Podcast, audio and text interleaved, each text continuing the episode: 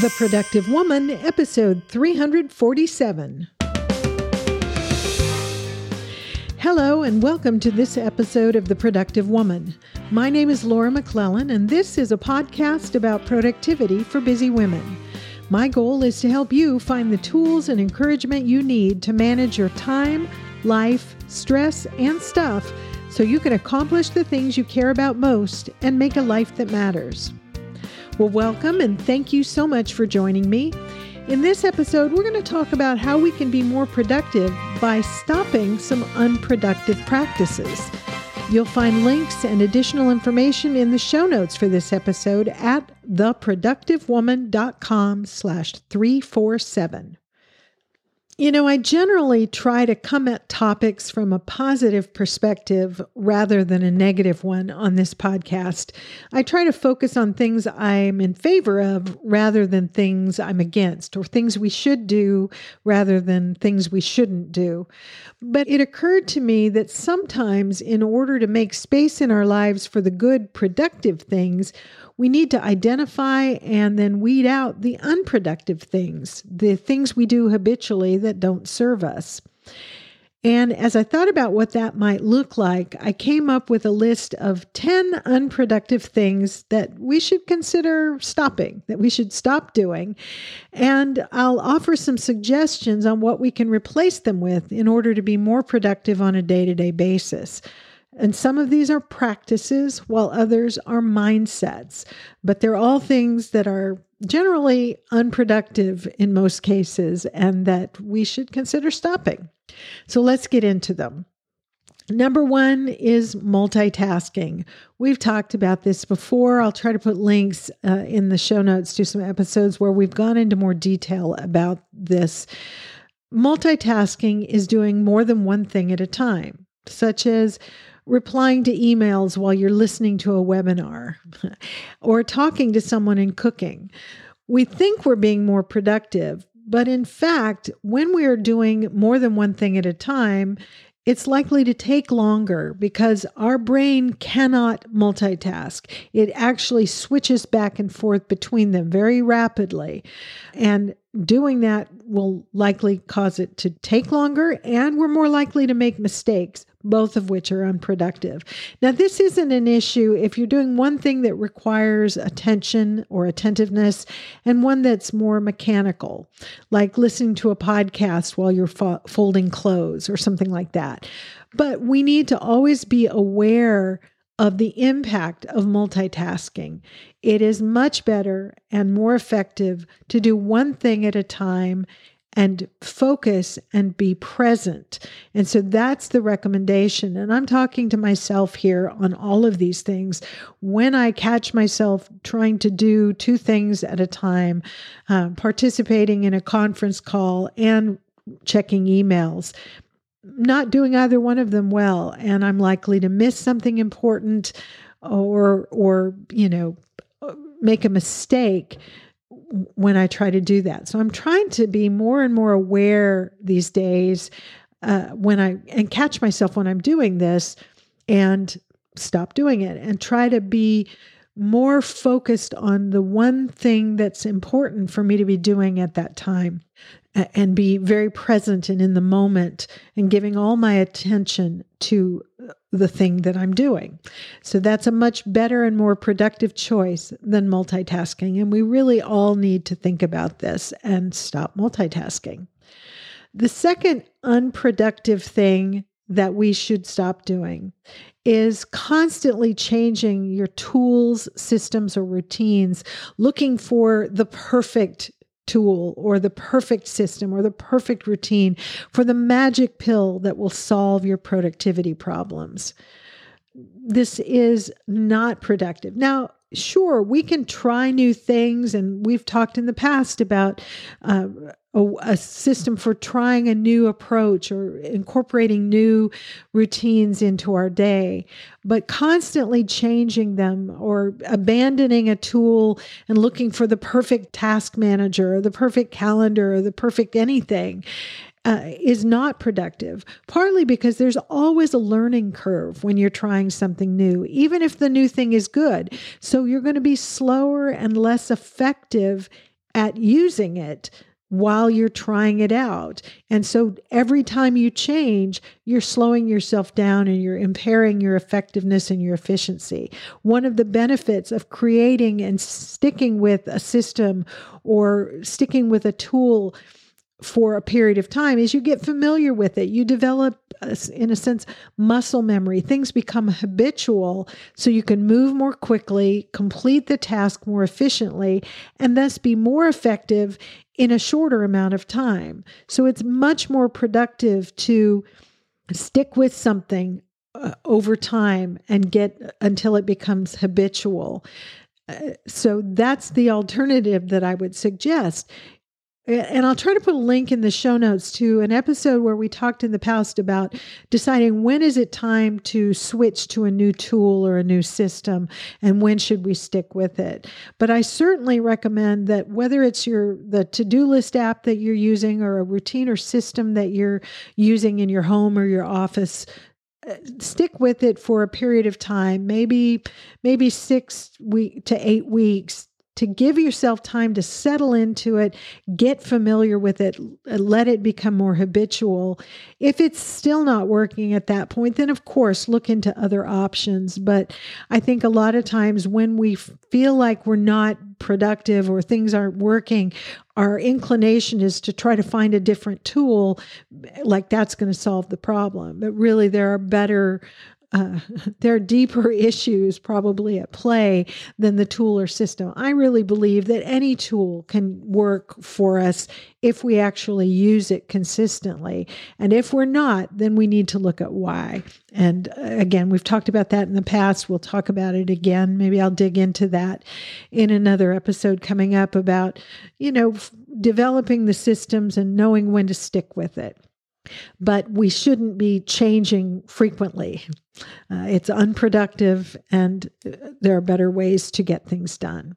So that's number two. Number three of the the practices that we should stop is the practice or habit of dropping items somewhere for now. And I'm putting for now in quotes. Uh, we all do this to one degree or another, and it shows up in various ways. Maybe we come in the door from work or a trip or whatever, and we drop our purse, our keys, our packages, the mail on the counter for now. Or we change for bed at night or get ready in the morning and we leave our clothes or our pajamas on the floor for now. Or we finish with a tool in the kitchen or our office or elsewhere and we leave it on the counter or, or on our desk for now. Or maybe we put the clean laundry on the bed or leave it in the dryer for now. Well, once in a while, doing these things is not a big deal. But if it's habitual, what it does is leads to clutter. It leads to time lost searching for items we can't find when we need them or it leads to extra work for instance you know leaving the the clean laundry in the dryer means things are going to be wrinkled and they're going to have to be run through the dryer again so you're burning energy or there things need to be ironed if anybody does that anymore these days or you know if we leave the dishes in the sink for now uh, food dries on and it's harder to clean them. So uh, anytime we do things for now uh, instead of following through and finishing, it it's going to create more work. Like I said, leaves leaves uh, leads to time lost as we're searching for items because we dropped them somewhere for now, and now we can't remember where we did that. The more productive alternative is to identify a home for everything that comes into our house or our office or whatever space we're talking about here, and then cultivate the habit of taking the few extra seconds or maybe the few extra steps it takes to put things where they belong right away. Just take those few seconds, those few extra steps to get from where you came in the door to where an item, maybe your purse, actually belongs, and put it there right away instead of dropping it somewhere for now. Uh, as a result of cultivating that habit, you have less clutter and all the benefits that come with that, which we've talked about before. Uh, also, if you put always put things where they belong, you always know where they are and you don't spend any time searching for them when you're in a hurry to use them. You also uh, can be more efficient because if you're putting things where they belong for now, you're not creating extra work for yourself. You're simply getting it done right then. Uh, you don't have to spend the time, you know, going around cleaning up because things are where they belong in the first place. So I encourage us all to avoid that habit of putting things somewhere for now and uh, cultivate and nurture that habit of putting things where they belong right away as soon as you're done with them. The fourth unproductive thing that we all should consider stopping is overscheduling our lives. And by that specifically, I mean scheduling events and activities back to back with no downtime or white space between them. Doing this, and, and we're all Mo- many of us are inclined to do this. I do it sometimes. I try not to uh, for the reasons I'm going to talk about here. But uh, when we do it, it can create more stress in our life because of the potential for being late if one event runs long. It also makes it more difficult to be prepared mentally or otherwise for one event or meeting or activity if you're going straight into it from something else. Uh, it also makes you a little bit less efficient because you've given no time to process the information from the activity you just left. So, say it's a class or a meeting. If you're going straight from that immediately into something else, your brain has no time to sort of process the information from that class or that meeting and do something with it and so you're you're likely to forget things or lose lose the information because you haven't taken the time uh, because you haven't made the time to process it it's especially difficult if days are filled with meetings and events and activities and no white space is left, no time is blocked out for that deep work that Cal Newport talks about in his book. That, that work that requires creativity or or deep thinking or problem solving, if we are filling up our lives with events and meetings and activities and appointments and not intentionally blocking time for that deep work, the deep work is not going to get done, and we are not doing as good a job of our work as we could otherwise. So, the more productive approach to scheduling our lives is simply to leave space between, time between scheduled events or activities, and not just travel time, not just enough time to get from one place to the next, but actual downtime uh, that is not committed to another event or meeting or interaction. Time to make notes about the meeting that just ended and um, jot down your action items. Time to maybe take a quick walk or stretch to get up from your desk or your workspace and and just uh, let your mind and your body recalibrate before you go to the next thing. Time to get a drink of water or have something to eat or use the bathroom. Uh, I, I've had days, work days, where none of those things were possible because it was one call or meeting after the other. And it's hard to feel. Uh, feel good about those days and it, I, you know we're very very busy but not necessarily productive when we fill our days like that uh, maybe just leaving some time to close your eyes and breathe deeply for a couple of minutes, to let the stress dissipate, to let your body relax, and let your mind get ready for the next thing. That's a much more productive way of scheduling our days. It means things get stretched out and maybe move to the next day, but instead of scheduling things back to back, leaving that white space between events and activities is important. And it's also valuable and very productive to intentionally block out times each day or each week for that deep work when no meetings, no calls, no appointments will be scheduled. But this is the time where you can work without interruption. I know it is hard to find those times, especially if as we are, you know, as you're listening to this, you're still working from home and you're in an area of the of the world where things are kind of locked down and everybody is home and there's noise and chaos, it's hard to find those times and spaces where you can work without interruption. But to be truly productive, to accomplish the things that are most important, it's crucial that we figure out ways to do that. And eh, as I'm talking about this, I hadn't thought about this before, but maybe we need to do an episode about that. And maybe I'm going to reach out, eh, not maybe, I am reaching out to you in the community. How do you do that? Whether you're working from home or you go into a workspace, how do you create space in your day or your week for that deep work, for that creative work or the work that requires you to have uninterrupted thought to solve problems and come up with solutions. I'd love to hear that. Send me an email at feedback at theproductivewoman.com or leave a leave a note in the a comment on this episode in the show notes to tell me that. And I'm going to gather those ideas from the community. I'll reach out in the Productive Woman Community Facebook group about this as well to get your ideas. Uh, so that I can share them with the rest of the community and, and help the rest of us find ways to get that work done and to avoid overscheduling our lives so that we can't get any of that deep work done. And the fifth unproductive thing we should stop doing. And these first five have been kind of practices. The last five will be um, mindset type of things.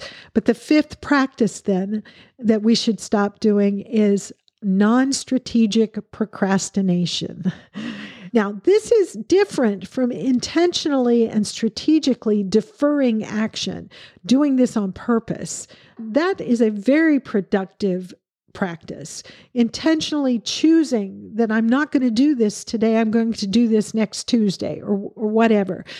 That's not pro- necessarily procrastination. That's not what I'm talking about. I'm talking about non strategic procrastination, putting things off just in the spur of the moment, just because you, you're you don't you, you've got a block to getting it done or you don't feel like doing it right now or you're letting something interfere with taking the action in a reactionary way instead of intentionally scheduling when you're going to do things.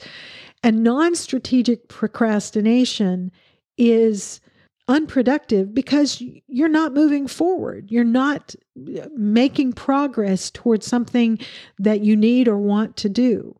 And it's unproductive because usually it means we wait till the last minute to get something done. We've put it off until we absolutely cannot put it off anymore. And that inevitably costs us time and stress and often results in us doing a poorer job than we otherwise would have because we have cut ourselves out of time. And there are lots of reasons why we do this. We've talked about this in the past. But when we do it, it costs us in the quality of our work and in the, the stress that we endure in getting it done. Procrastination, non strategic procrastination, wastes energy and attention because when we are not doing something that we know we should do or that we actually want to do, but we've got a block for some reason, that creates an unclosed loop that is always in the back of our mind. It distracts us. It leads us to feel bad about ourselves because we're not doing what we said we were going to do or what we know we should do. And how often have you, I, have done this, how often have you spent hours or days or longer putting off uh, a dreaded task only to finally break down and start and discover it took far less time than you imagined it would. You spent more time procrastinating than you spent actually doing the task, whether it's a phone call you needed to make or you know just whatever cleaning some area of your home or or a, pro, a report you needed to do for work. You spent so much time procrastinating far more than it took to actually just get it done. And that is wasted time you can never get back and so procrastination is unproductive for so many reasons. And it is more productive to identify when you're doing this what needs to be done, put a plan in place, figure out what's the first action, and just get started. So we all need to stop doing this. I'm raising my hand. I'm I'm right there with you and we all need to stop doing it. Number 6 of the 10 unproductive things we should stop doing and this is a mindset one and that is beating yourself up for what you're not doing or mistakes you've made in the past, even if the past is 5 minutes ago. Now, I am not saying we shouldn't take responsibility for things we do that we shouldn't have, for mistakes we've made. I'm not saying we shouldn't try to correct them or do better or or make amends if we need to. I'm just saying it is unproductive to rehash our bad choices in the past or the things we're not doing that we should do. It is unproductive to to rehash that, relive it, and beat up on ourselves. As I've often said, the only thing worse than feeling bad is feeling bad about feeling bad and beating up on ourselves for the mistakes we've made or the unproductive choices we've made is not productive. And so it is better and more productive instead to learn the lesson that the mistake can teach you, that the bad choice can teach you, the the where you've failed can teach you. Learn that lesson. Make amends if you need to, if if you've um, what you've done has hurt someone else, and then forgive yourself for being human and move on. Let it go. And I know it's easier said than done, but it is something we can do. It is a practice of forgiving ourselves, of going through this this ritual of learning the lesson. When you find yourself kind of feeling bad and beating up on yourself for something you've done that you wish you hadn't, or something you didn't do that you should have done, recognize that's what you're doing.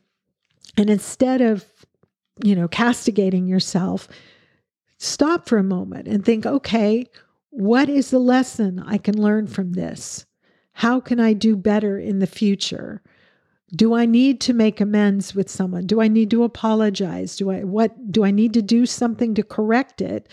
Because sitting and and, and dwelling on how awful you were for this thing you did or didn't do is not solving anything.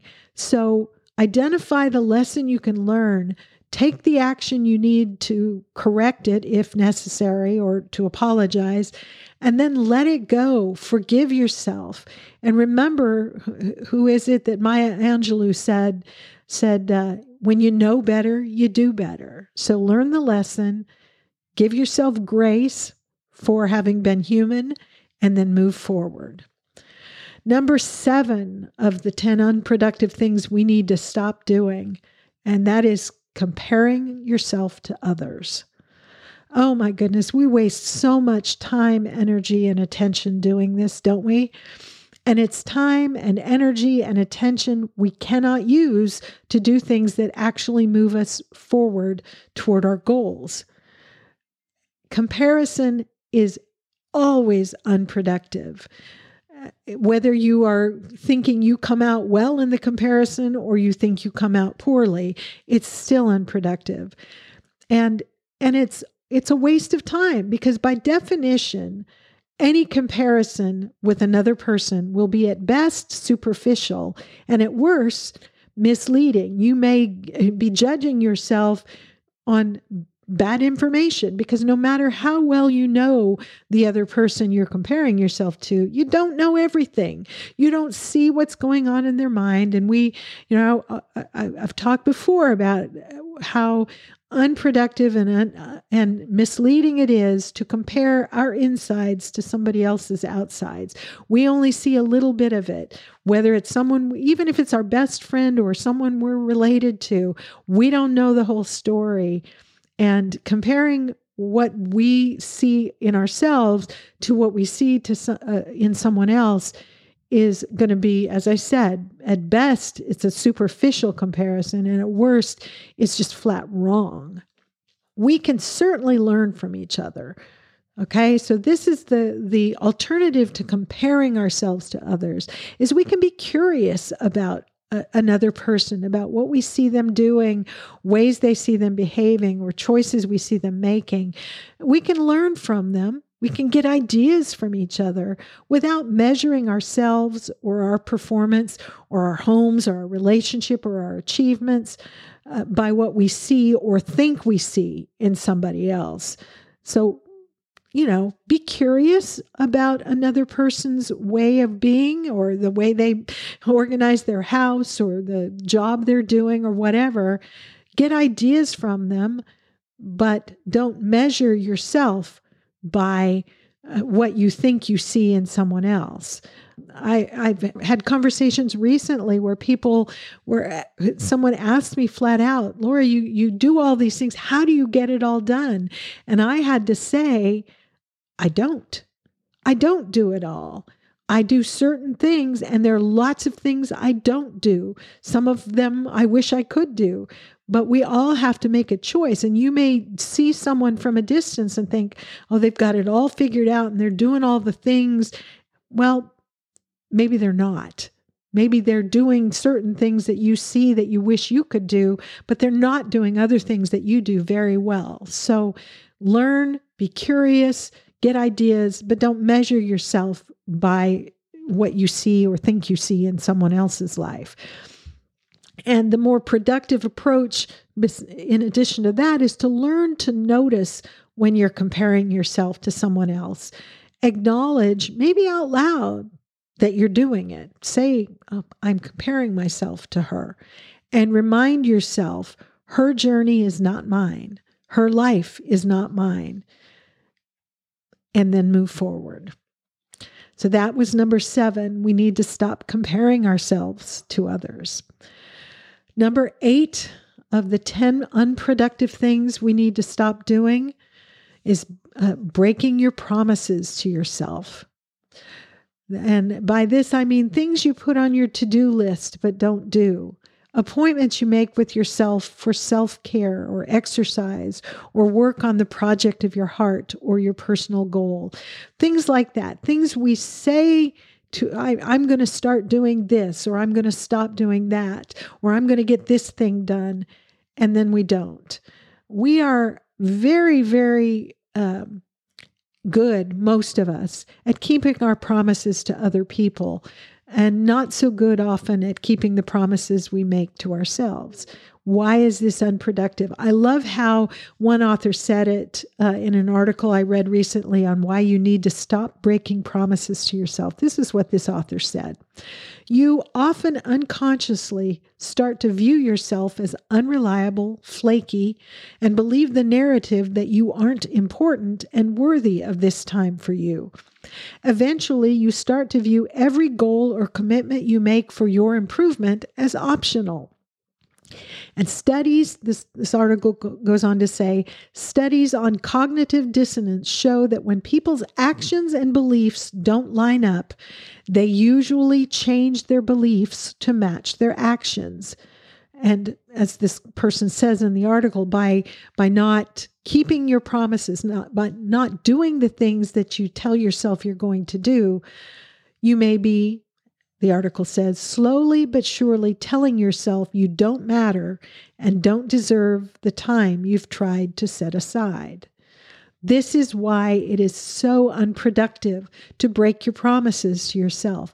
This is an area I need to work on. I am notorious for putting things on my to do list that I end up not doing. And this, you know, sometimes this goes back to the procrastination issue. There are reasons why I am doing this, and I'm trying to be more aware and conscious about okay, why is this on my list? Why does it keep getting moved from one day to the next? Why does this keep, keep getting put off? And often it's it relates to things that are just for me. Nobody really cares about except me. So it's easy to push them aside for in favor of things, uh, you know, commitments I've made to other people. But it's unproductive because you start to, whether consciously or not, uh, believe that you can't rely on yourself. You you're not a, a reliable person. You don't deserve uh, the time that you had set aside for yourself. And the article also reminds us that keeping promises to yourself, as the article says, boosts your confidence and reminds you that you are valuable and worthy of this self care. Studies show that keeping a promise to yourself helps you feel strong and confident and boosts your productivity and happiness. The article ends with saying, This is a powerful way to live. And it truly is. That's why when we make a promise to ourselves, and and again, putting something on your to do list or on your calendar, particularly that it's for yourself, that is a promise you are making. And when you don't do it, you have broken that promise. When I don't do it, I have broken that promise to myself. But when, as this, this writer says, we keep the promise to ourselves, when we do that consistently, when we develop that habit of keeping the promises we make to ourselves, it helps us to feel stronger, more confident, and the studies show we become more productive and happier. So, the productive res- response here, instead of breaking promises to ourselves, is to create and nurture the habit of keeping those promises you make to yourself.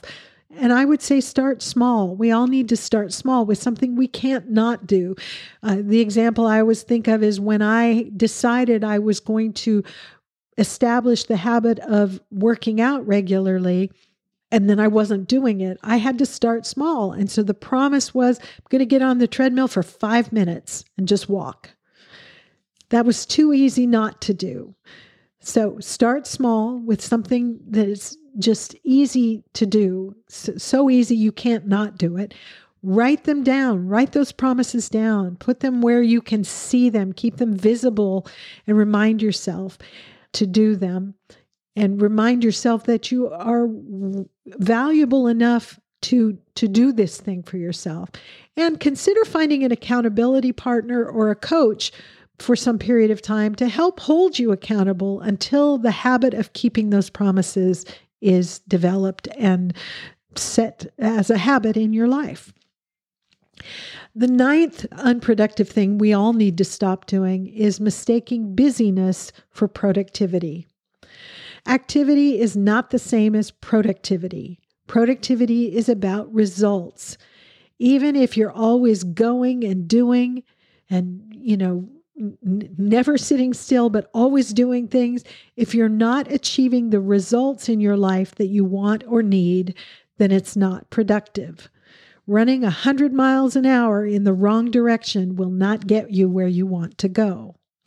So, busyness is not the same as productivity, and we need to be aware of that. And so the result for this is to learn to teach ourselves to be aware, to ask ourselves periodically throughout the day is what I'm doing right now the best use of my time?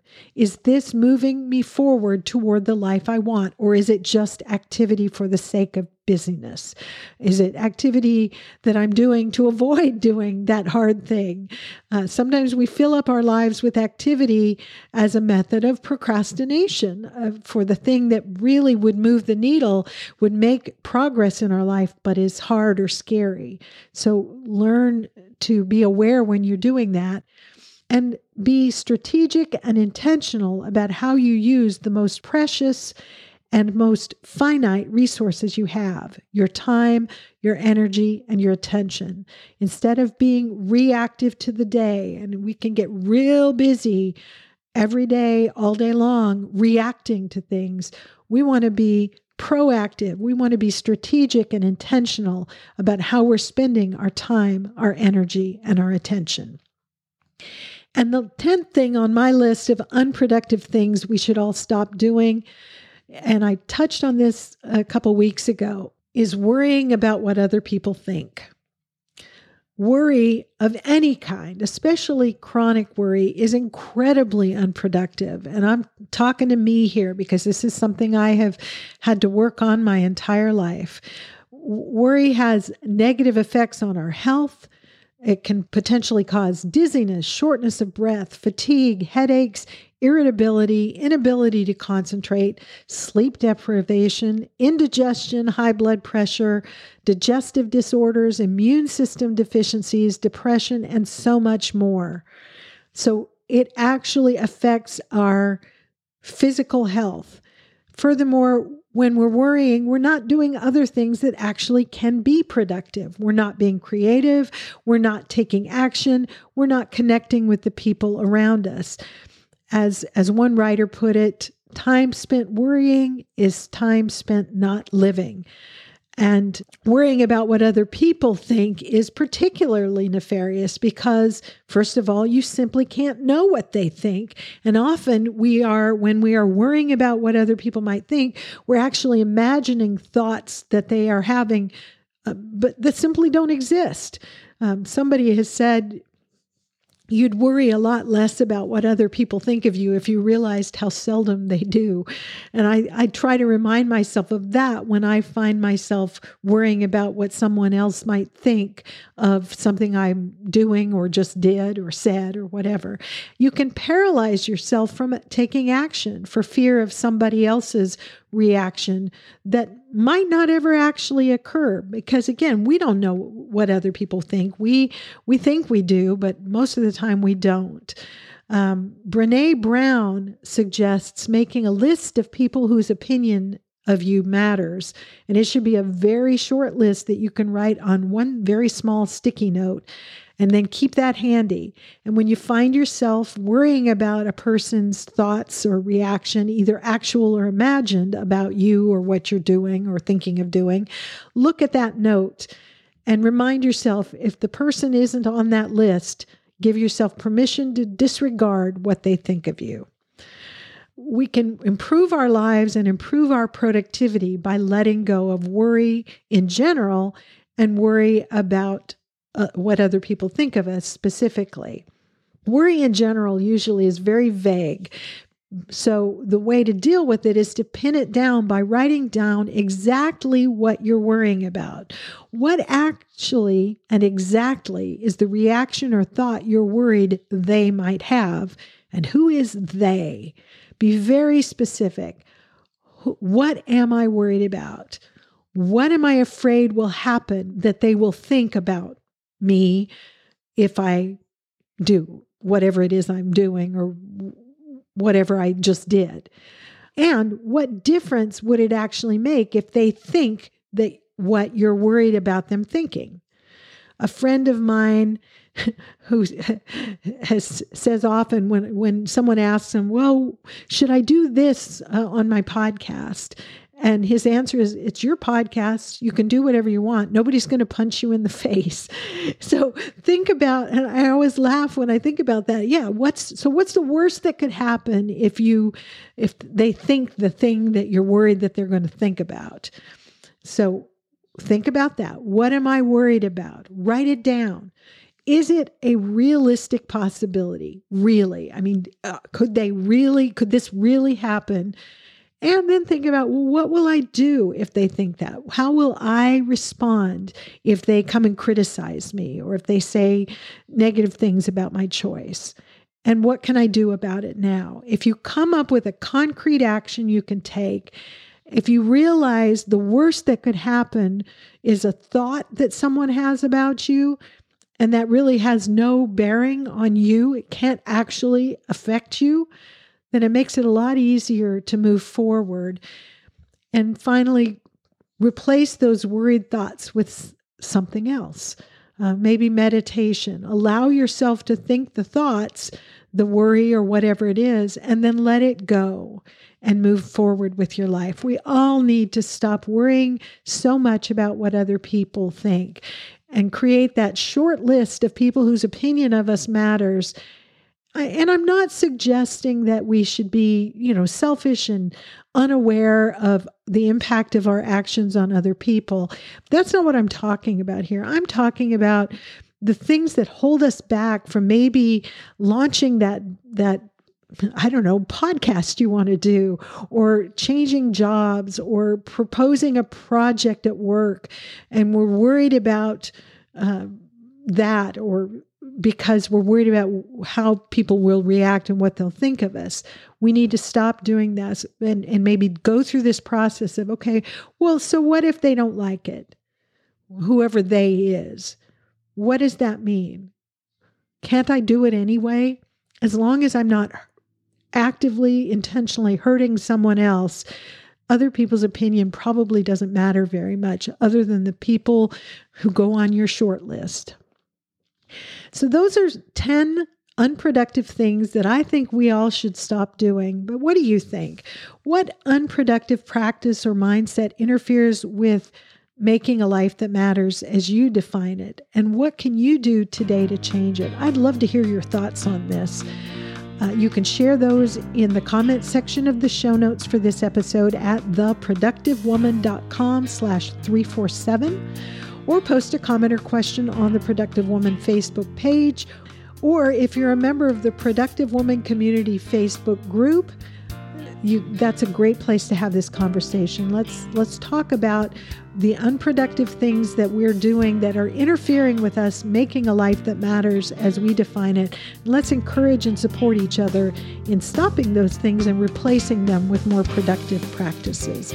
If you prefer to share your thoughts with me privately, you can always email your questions, comments, or suggestions to me at feedback at theproductivewoman.com, and I would love to hear from you. That's it for this episode of The Productive Woman. I hope you enjoyed it. I appreciate you spending your time with me today. I look forward to talking with you again very soon. So until next time, remember extend grace to each other and to yourself, and go make your life matter.